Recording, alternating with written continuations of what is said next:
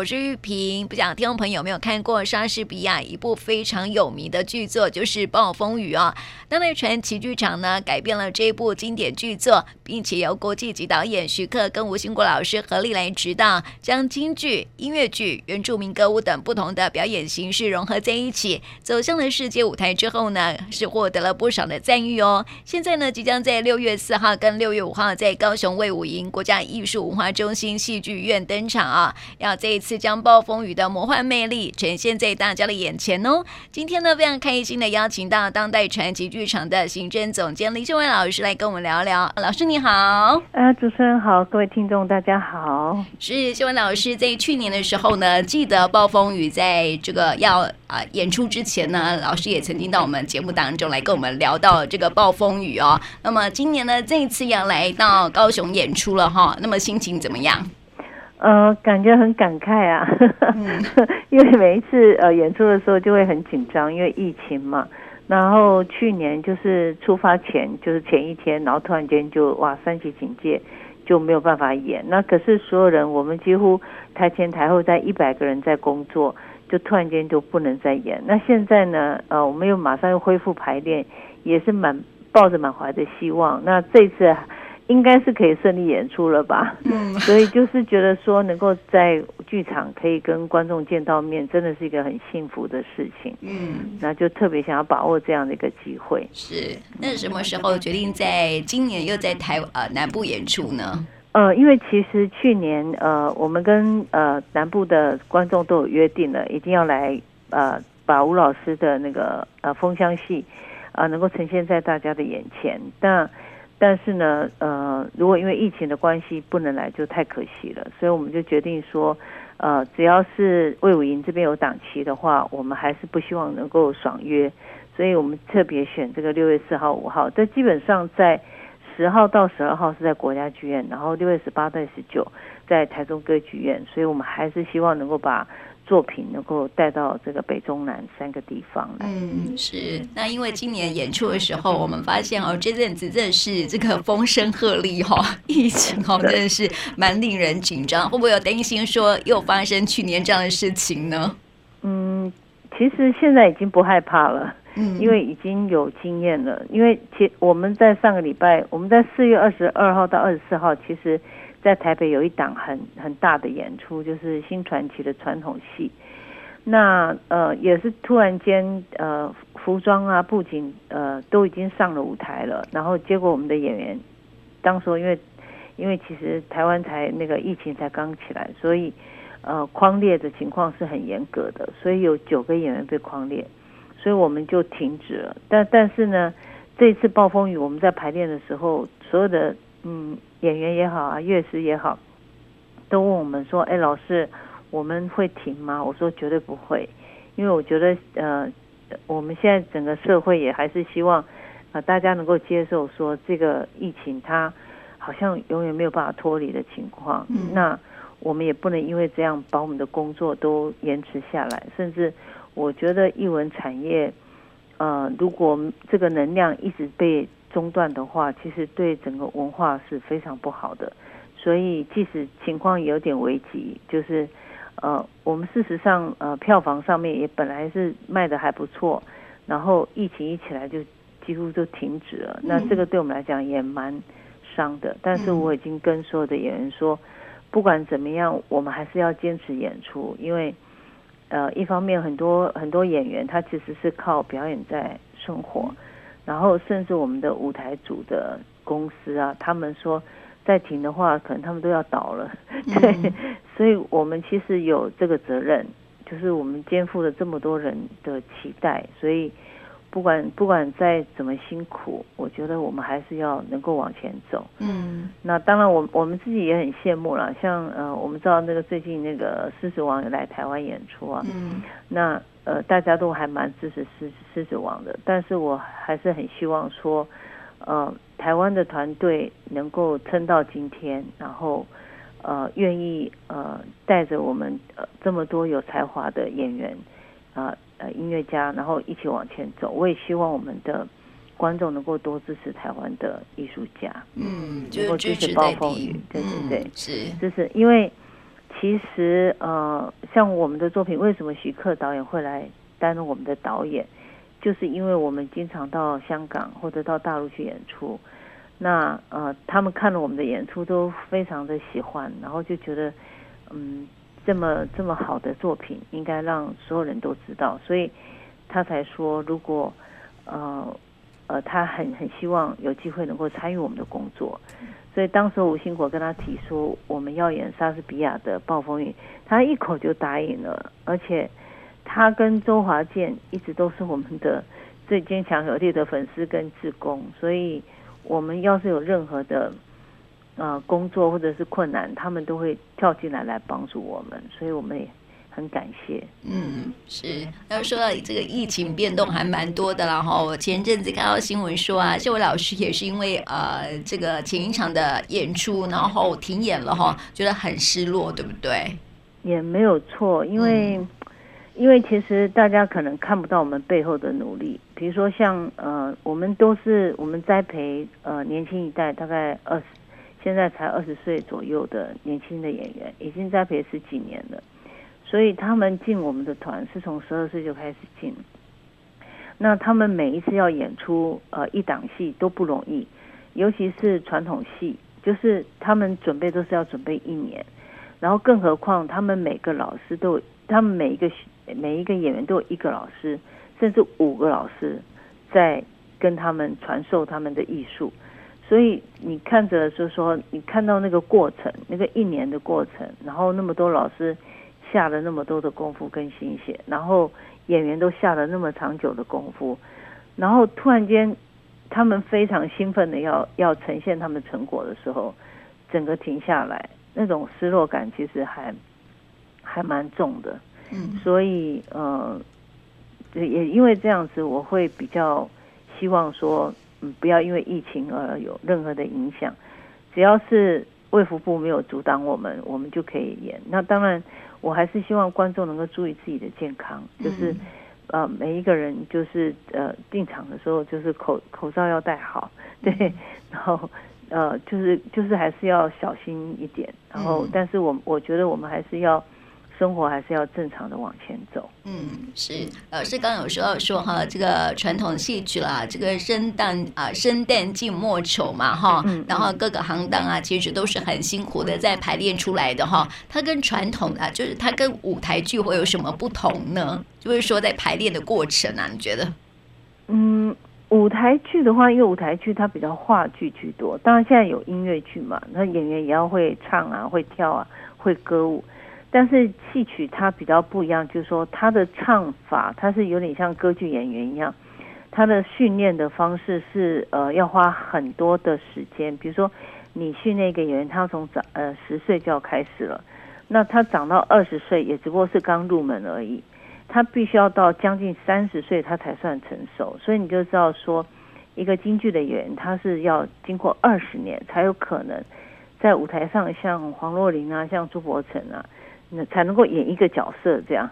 所以我们有十几位这样的一个演员，他们其实是花了，虽然他们年纪很小，但是他们都花了十几年，嗯，甚至到快到二十年才有这个成果这样，嗯，那还有就是说，他们还要能够呃翻跟斗，嗯，然后还要能够杂技，所以他们有点像阳太阳马戏团的演员了，也就是说，你可以想象太阳马戏团演员要当歌剧演员，所以他也要能够唱，还有就是他要唱。当一个舞者，因为他的身段啊、呃肢体啊就要很漂亮，所以呃训练训练一个京剧的演员，他就唱念做打都歌剧、舞剧、话剧、杂技、功夫，呃甚至特技，有时候是从三张桌子后空翻下来，然后下来以后还要继续唱，嗯，然后再来劈个腿，这样再转个身，然后最重要是说，因为他们穿的服装都非常的。不不简单，因为比如说，呃，他们要勒头啊，然后戴这个盔帽啊，然后有时候那个呃扎靠啊，然后我有时候看他们，我们看到他们身上不是扎旗子嘛，嗯、有时候就看到他们旗子卸下来的时候，那个绳子都把那个肉都陷下去，哇对，然后他们有时候勒头，只要把那个头上的那个捆得很很很紧的纱布，因为如果他不捆紧，他做动作盔帽会掉下来。然后他把纱布拿掉了以后呢，那里面那个额头都是都是一道道痕迹。嗯，所以我我印象很深刻，是有一次吴兴国在法国演《霸王别姬》，那是一个夏天。那你知道画大花脸，他因为脸那么大，是因为他画到头顶上来了，他画到额头，嗯，所以他的帽子必须往后戴，而且要勒得很紧，要不然会掉下来。那那吴兴国本来脸就不是很大，嗯，所以他演霸王的时候，他勒得很紧。后来那个那个他五场戏演完之后，他那个整个那个那个勒到说都破皮了，然后那个都都化脓了，嗯，然后他他还还可以忍耐那么大的疼痛，还是很顺利把戏演完。所以呃，他不吭声，大家都不知道他受这么大的痛苦。那大部分的。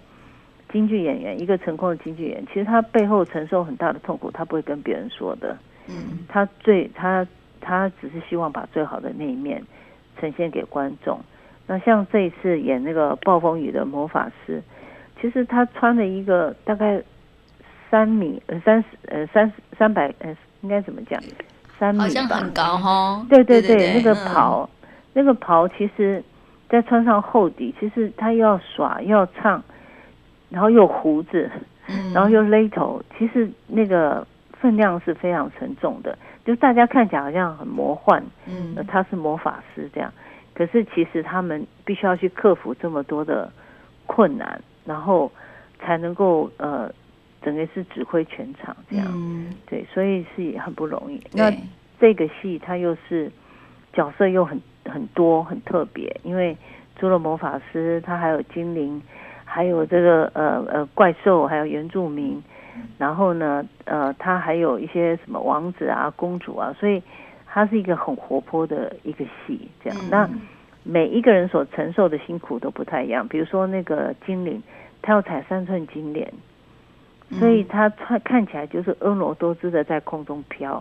好像芭蕾舞者这样嘟嘟嘟嘟嘟这样子飞来飞去。可是大家不知道是他在背后。那个脚都麻掉了，都没有知觉了。嗯，但是他一出场，要美如天仙那样，其实很不容易。真的，就。这个京剧演员好像就是说集多种功夫于一身哦，所以真的是很辛苦的这个这个创作，就是演员这样子了哈。所以真的是非常期待他们啊，能够真的是在六月份的时候呢，在南部啊，在高雄卫武营可以让啊跟观众来见面这样子哦。那我想问老师，因为上个啊上一次啊去年的时候呢，你来台南嘛哈，有来做宣传，那也去啊在上我们电台节目之前呢，也有去跑了很多的校园。哦，那么跑校园的心情怎么样啊？就是说跟年轻的学仔互动的感觉，要不要跟我们分享一下？嗯，其实我们今天上午有去那个台南大学的戏剧系，嗯、然后呃，老师们对我们非常支持，而且觉得蛮好玩。就是说，老师就是在一九八六年看我们《欲望成果》的老师，嗯，对，所以他他就把呃他那时候看的那种震撼啊，他说。他因为看了《欲望成国》，对他后来的影响很大。其实，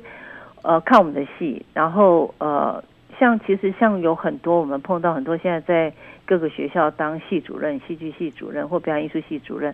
或者到国外去留学，很多都是看过我们的戏的老师。这样，所以我觉得他再把我们带到校园里面去，介绍给他的下一代，就是我们的同学们去认识我们的艺术。其实。呃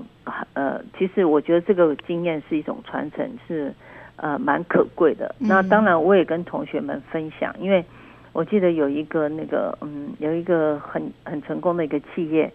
呃的董事长，他说他本身本身是台大外文系嘛，然后他是有学这个莎士比亚，有读莎士比亚，也看过我们的戏，然后他后来在呃纽约华尔街那边有做一些投资，这样。他说他发现这些呃企业成功人士在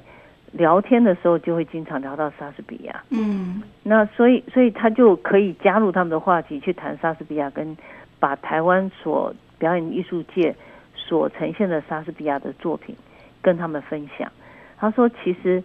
大家必须要有一个眼界，就是说一定要认识世界的文学经典，当然最重要的是说要认识我们自己的文化，并且。为我们的文化感到骄傲。嗯，那我想这个也是我们一直希望把作品能够推到学校的一个很重要的因素。那的确也是觉得老师们在推，因为现在的孩子接接受三 C 的这个机会比较多，那他们比较没有耐心去读文学的作品，嗯、他们比较视觉系，就是希望很多创意啊刺激。但是我觉得不管怎么样，科技还是来自人性嘛，嗯、就是我们觉得说现在的呃一个新的科技发展，其实最重视的应该是人文的精神。那可是问题是，人文精神，我们的下一代都认为啊，那是老掉牙的事情。嗯。呃，我没有耐心去倾听这么多，你要叫我读诗词，我也我也没有那个感受。但我我们总是希望一次又一次去打开他们叩门啊，去打开他们的心门。嗯。让他们认识说，其实，呃，你们你们所不了解的一个世界，只要你打开那个殿堂，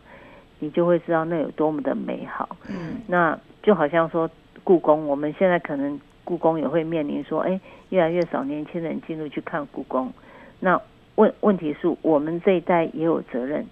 要把我们的认为的这种从传统再创造的这种美好，用新的方法去跟年轻人沟通。嗯，所以这个也是我们为什么做呃暴风雨这样的戏，因为其实暴风雨很多人都觉得说，如果你不认识莎士比亚，你不认识京剧。你只要看了《暴风雨》，你就会喜欢这两样东西了。嗯，所以我们也很希望说，呃，其实我觉得这个戏很有意思，他六岁就可以进来看了。嗯，因为我想魔幻，对对对，他很魔幻，他其实像个童话故事，他就是讲一个呃国王，然后他呃每天在钻研魔法跟知识，然后呃不理朝政，然后后来他弟弟呢就勾结外邦，然后把他赶出。国国家去，然后呢，把它放在大海上，跟一个三岁的呃女儿一起赶到大海上，然后漂流在荒岛。那经过十二年之后，他的仇人就经过荒岛的时候呢，他就想要掀起一场暴风雨去报复。可是到最后，他被他的女儿所感动了，因为他的女儿爱上仇人的儿子，所以呢，他就决定说放下他自己的仇恨，然后呢，撮合这段婚姻。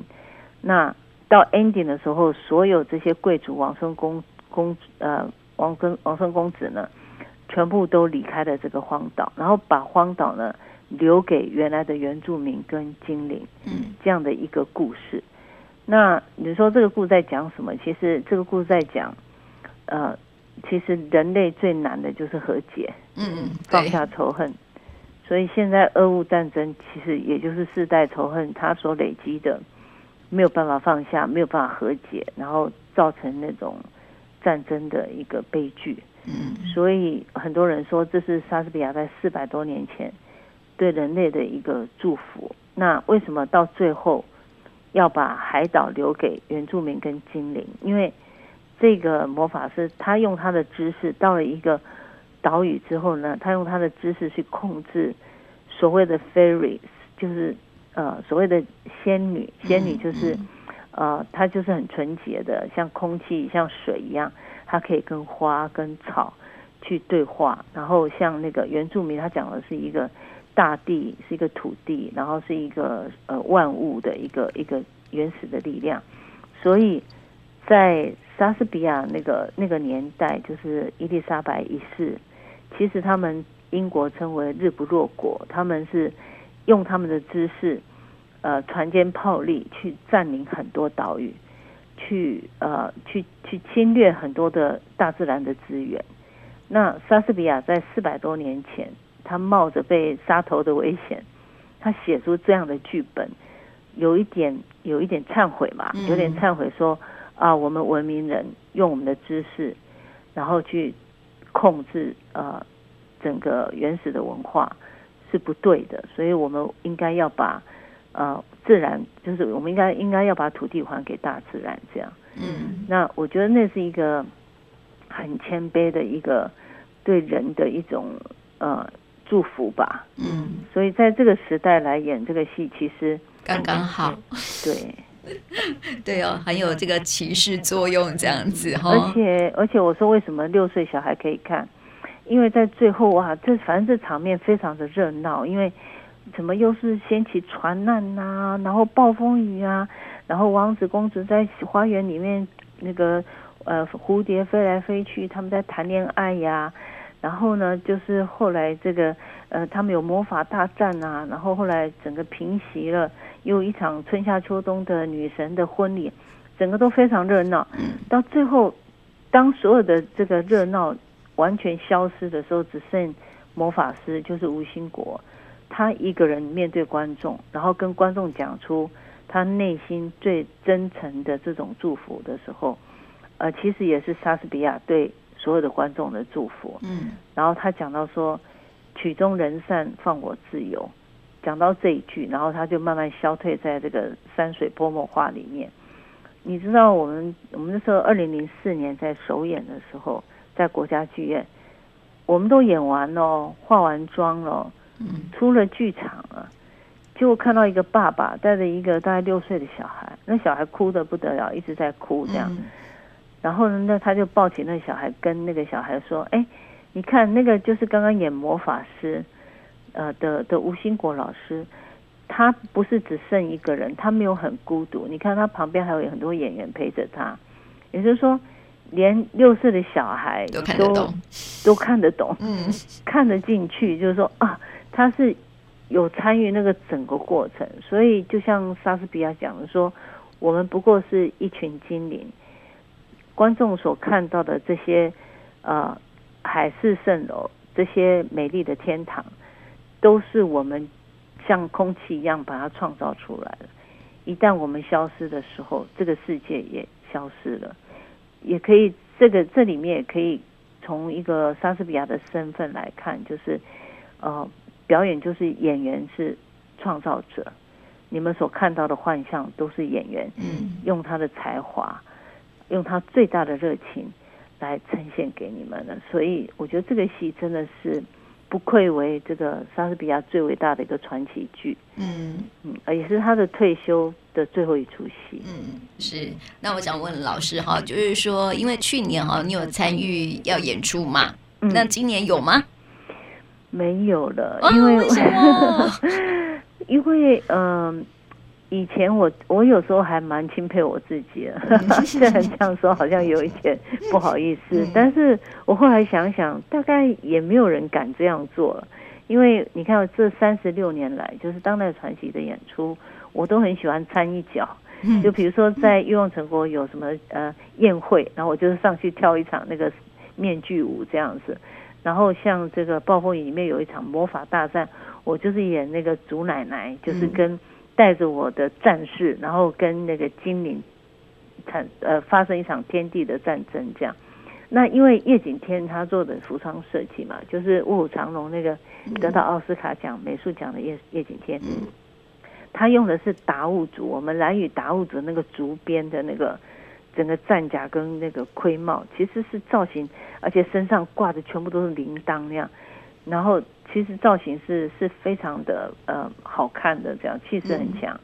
那所以我就自己请愿说，哎，我要演那个祖奶奶。嗯、可是你知道吗？我每一天其实呃有时候我会在剧场前面导铃，就是开演前导铃。导铃完了以后呢，我上半场就会坐在观众席的最后面的那个呃音控台那边，然后去看所有的声音啊、灯光啊、演员啊、场景换景啊有没有什么问题，是不是很稳定？然后中场休息只有二十分钟，对不对？然后我就会嘟嘟嘟嘟嘟嘟嘟，赶快跑到后台去，然后大概用个三分钟化妆，我化妆超快的，然后把头发绑一绑，再三分钟，然后那个衣服一层一层穿，一层一层，等我穿好的时候，就是要上台的时候，就是一开下半场开演，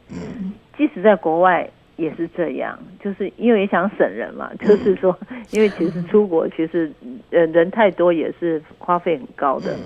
所以就这样子很多年都是这样。那因为最近我们刚刚得到一个那个文创园区，所以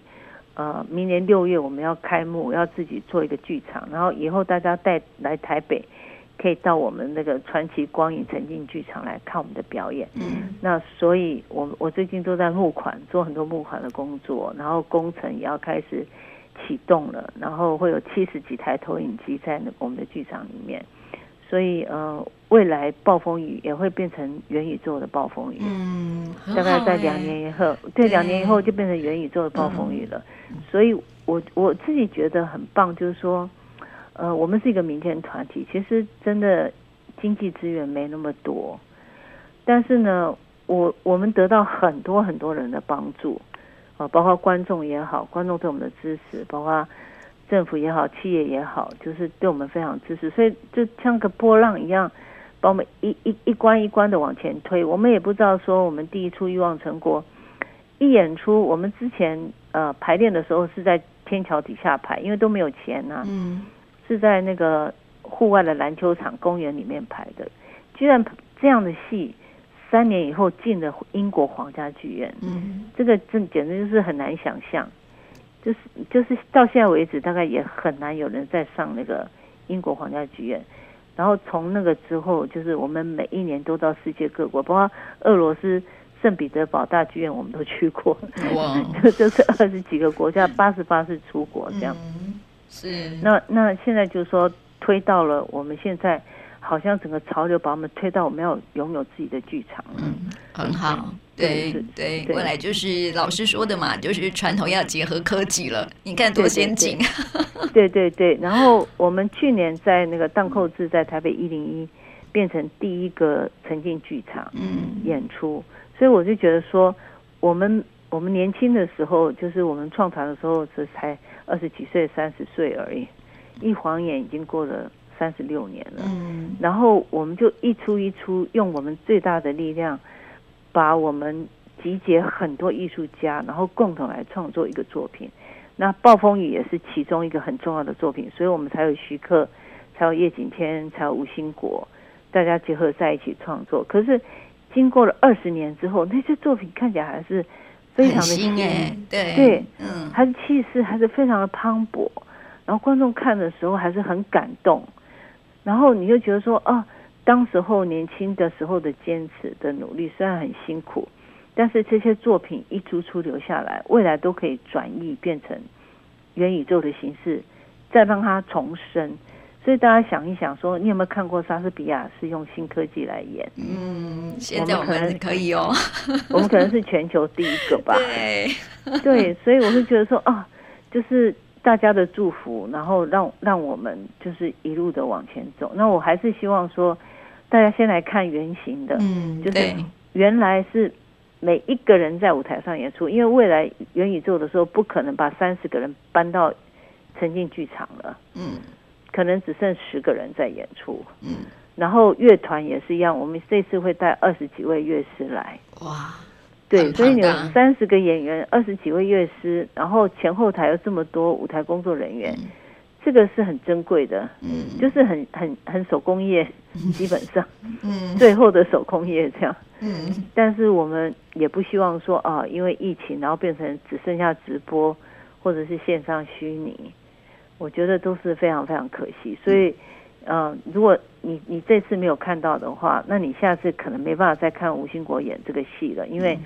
沉浸剧场里面，吴兴国是不会出现的，他只会出现在影像里面，可能是浮空投影这样子。对，嗯，魔法师在那边飞来飞去。对，这跟我们看直播好像有点雷同了哈。对对对对对，对啊，所以如果能够看现场，那当然是最好。而且这一次的呃唱腔里面有很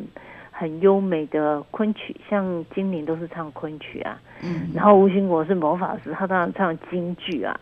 就是很多人形容说，呃，听昆曲好像喝一个一杯那个很好的东方美人茶，嗯，然后呢，听听京剧就好像喝威士忌那样，嗯、非常浓烈，对对对。然后在原住民，因为这一次有那个有原住民的元素，那原住民的音乐是李泰祥的儿子李义清做的音乐，对，然后还有音乐剧在里面，所以